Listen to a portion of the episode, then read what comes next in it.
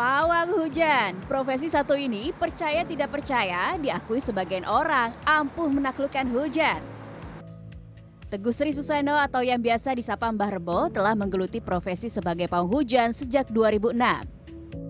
Bahkan pada 2020 lalu, Mbah Rebo menjadi penakluk hujan kepercayaan dari penyelenggara pernikahan pasangan selebritas Sule dan Natalie Holscher di kawasan Jatiwarna Bekasi. Bermodalkan meditasi, doa, dan berzikir, Mbah Rebo menghalau awan hitam di lokasi acara. Pantangannya hanya satu, saat bertugas jangan meminum air dingin.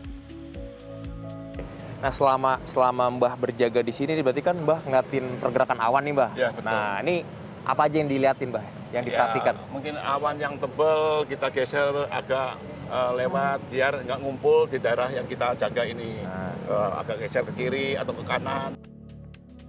Menurut dosen kebudayaan Indonesia Fakultas Ilmu Budaya Universitas Indonesia, Prapto Yuwono menyebut, profesi pawang hujan masih dipercaya hingga kini karena 80% masyarakat Indonesia masih irasional.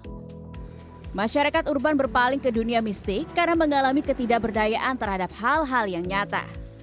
Saya kira di mana pun di Indonesia ini masih diperlukan pawang hujan. Karena apa? Eh, Orang-orang yang percaya bahwa ketika melakukan perhelatan yang betul-betul, apalagi dalam konteks musim hujan ya, dia memerlukan bantuan-bantuan agar apa perhelatannya itu, pestanya itu berlangsung dengan baik, terutama jangan hujan. Kalau Mbah Rebo pindahin hujan dengan proses mistis, kalau yang ini secara ilmiah. Teknologi ini dinamakan modifikasi cuaca milik Balai Besar Badan Pengkajian dan Penerapan Teknologi atau BPPT. Caranya dengan metode penyemayan awan.